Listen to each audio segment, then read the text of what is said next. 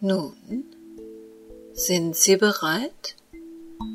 Dann folgen Sie mir jetzt auf einer Reise durch die Zeit. Wir werden dem Tod begegnen. Und wir werden verschiedene Menschen treffen. Manche sind Opfer, andere wiederum Täter. Aber am Ende unserer gemeinsamen Reise werden wir erleben, wie sich die Grenzen zwischen Tätern und Opfern verwischen oder sogar umkehren. Unsere Reise durch die Zeit beginnt vor dem Ersten Weltkrieg. Kriege verändern Menschen. Oder zeigen sie uns ganz einfach nur, welche Bestien in uns schlummern.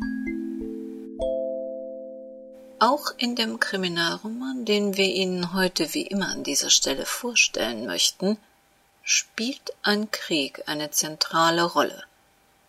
Es ist die Geschichte einer jungen, hübschen Frau, die Ende der 80er, Anfang der 90er in Kroatien lebt. Sie überlebt, was man nicht zu überleben glaubt. 20 Jahre später der Krieg liegt eigentlich weit zurück, arbeitet sie unter neuer Identität als deutsch-kroatische Kommissarin im Ruhrgebiet. Aber eines Tages, da wird sie wieder mit den Schatten der Vergangenheit konfrontiert. Essen, Deutschland, 8. Juli 2009.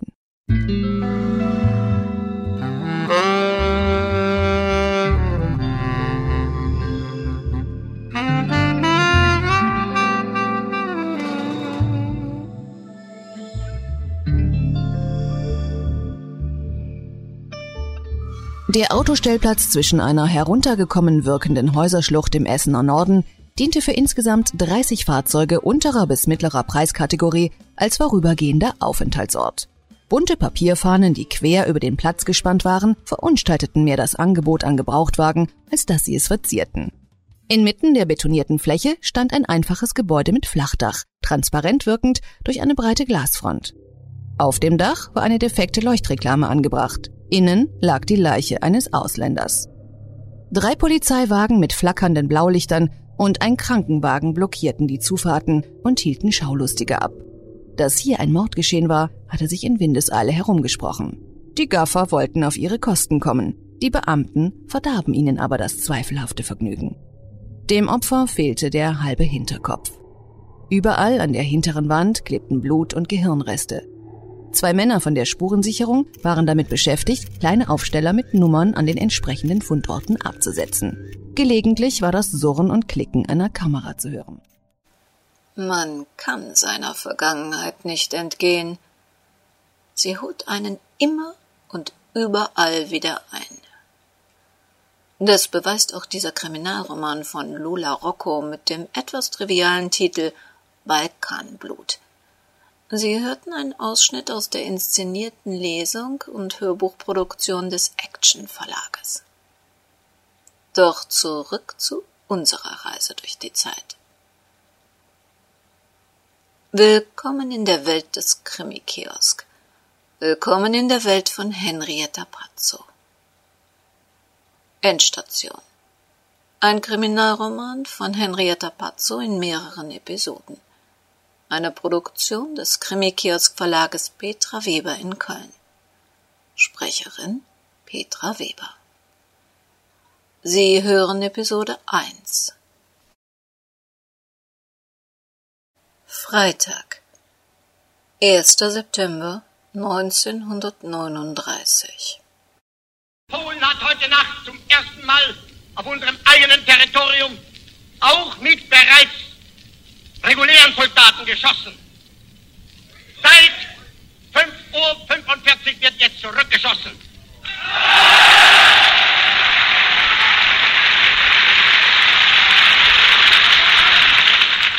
Und von jetzt ab wird Bombe mit Bombe vergolten.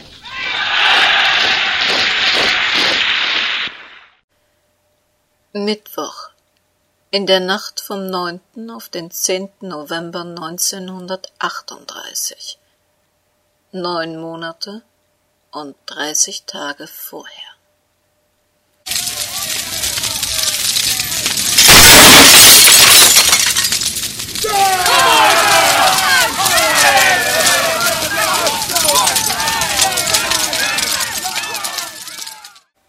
Beißender Brandgeruch durchzog seit Stunden den ganzen Raum.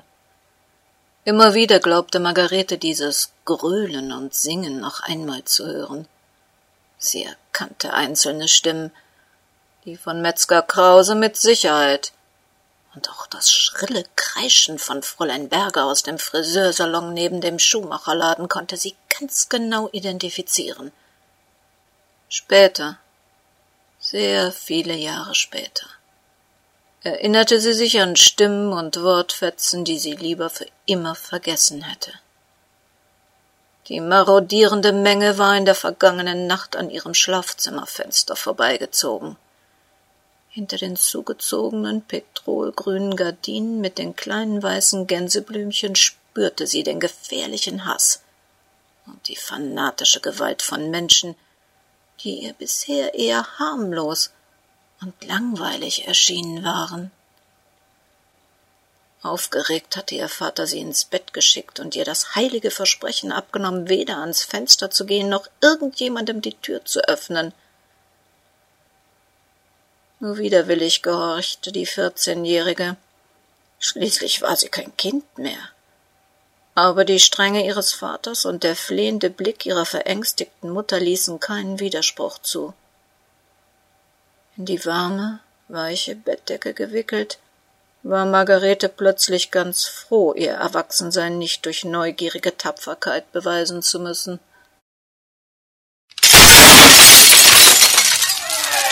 Einem furchterregenden Augenblick der Stille folgte plötzlich tosender Lärm. Glas splitterte unerträglich laut, Menschen schrien, weinten, flehten um Hilfe. Das Geräusch dumpfer Schläge drang durch Margaretes friedliches Mädchenzimmer und zerstörte diesen kindlichen Frieden unwiederbringlich.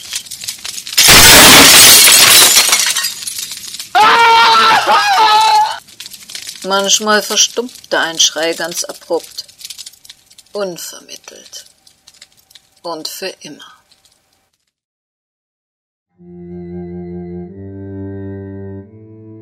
Allein unter ihrer Daunendecke dachte sie nur an Sarah. Sarah Spahn war Margaretes beste Freundin, der Mensch, der ihr nach ihren Eltern am meisten bedeutete. Sarah, die so laut und herzerfrischend lachen konnte, die ihre wilde, dunkle Mähne immer mit einem koketten Kopfschütteln zu bändigen versuchte und alle mädchenhaften Geheimnisse Margaretes kannte. Sarah war in Sicherheit. Eines Morgens stand Sarah nicht vor ihrer Haustür, so wie sie es in den letzten Jahren vor Schulbeginn immer getan hatte. Und Margarete wusste warum.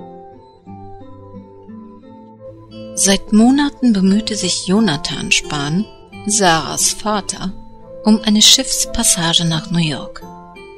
Und den beiden Freundinnen war bewusst, dass vor einer eventuellen Abreise der Spahns nach Amerika keine Zeit mehr für einen richtigen Abschied blieb, denn die Koffer standen gepackt im Flur. Deshalb verabschiedeten sie sich jeden Tag so, als wäre es ihr letzter gemeinsamer Tag. Die Spahns waren reich, stinkreich, wie Margaretes Vater zu sagen pflegte. Ihnen gehörte die hiesige Textilfabrik, und Jonathan Spahn fuhr eines der ersten Autos im Ort. Bis vor kurzem arbeiteten noch zwei Dienstmädchen und eine Köchin für Sarahs Mutter. Ein Luxus, um den Margaretes Mutter sie immer beneidete. Dass die Spahns Juden sein sollten, begriff Margarete erst, als Sarah nicht mit zu den Versammlungen des Bundes deutscher Mädchen durfte. Sonst war bis auf den bei Spahns herrschenden Luxus nichts anders als in Margaretes Familie – es wurde gelacht, geschimpft und gearbeitet. Spahns schrieben Weihnachtskarten und verschickten Glückwünsche zu Hochzeiten und Geburtstagen. Niemand sah jemals die Familie Spahn den Sabbat feiern oder in einer Synagoge beten. Margarete malte sich unter ihrer Decke aus, was Sarah jetzt alles erspart blieb. Und sie dankte Gott, ihr war egal, ob dem jüdischen oder dem katholischen, dass Sarah jetzt irgendwo auf einem Schiff in eine andere Zukunft steuerte. Um den unangenehmen Brandgeruch der letzten Nacht aus ihrem Zimmer zu vertreiben, öffnete Margarete alle Fenster. Von ihrem Zimmer aus konnte sie das Haus des Spans sehen. Tränen rollten über ihre Wangen. Die einst künstlerisch schöne Fassade war mit widerlichen Hetzparolen bemalt.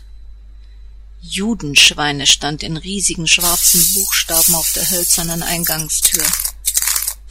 Alle Fenster waren zerstört.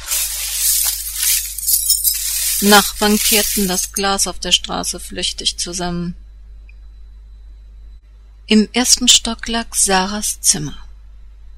Aus dem offenen Fenster hing ihr zerstörter Puppenwagen. Sie hatte ihn seit Jahren nicht mehr benutzt, aber ihre Lieblingspuppe Emma schlief immer darin. Emma baumelte jetzt mit dem Kopf nach unten, verfangen mit einem ihrer Beine im Vorderrad des Wagens. Aus dem Nachbarfenster, der Raum war als Ankleidezimmer von Frau Spahn benutzt worden, flatterte eines von Sarahs Kleidern, das aus gelbem Muslin, mit den kleinen blauen Kornblümchen drauf. Es war zerrissen und am Saum angebrannt. Aber trotz dieses herzzerreißenden Anblicks, der sich für immer in Margaretes Erinnerung einbrennen würde, durchflutete sie ein unsagbar schönes Gefühl des Glücks an diesem Donnerstagmorgen. Sarah war in Sicherheit. Weitere vier Wochen hörte Margarete nichts von ihrer Freundin Sarah. Dann kam ein Brief mit nur zwei Zeilen von Jonathan Spahn an Margaretes Vater.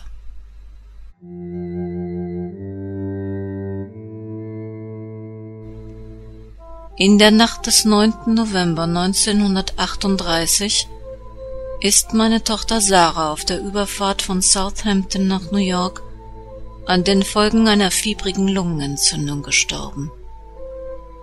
Sie wurde am 10. November seebestattet.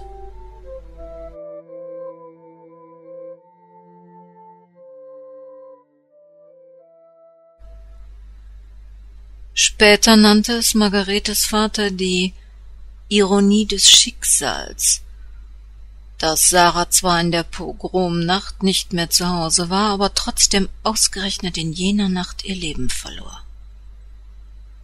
In ihrem unbeschreiblichen Schmerz um den Verlust ihrer Freundin konnte Margarete nicht ahnen, dass diese Ironie des Schicksals sie durch ihr eigenes Leben bis zu dessen bitteren Ende begleiten sollte.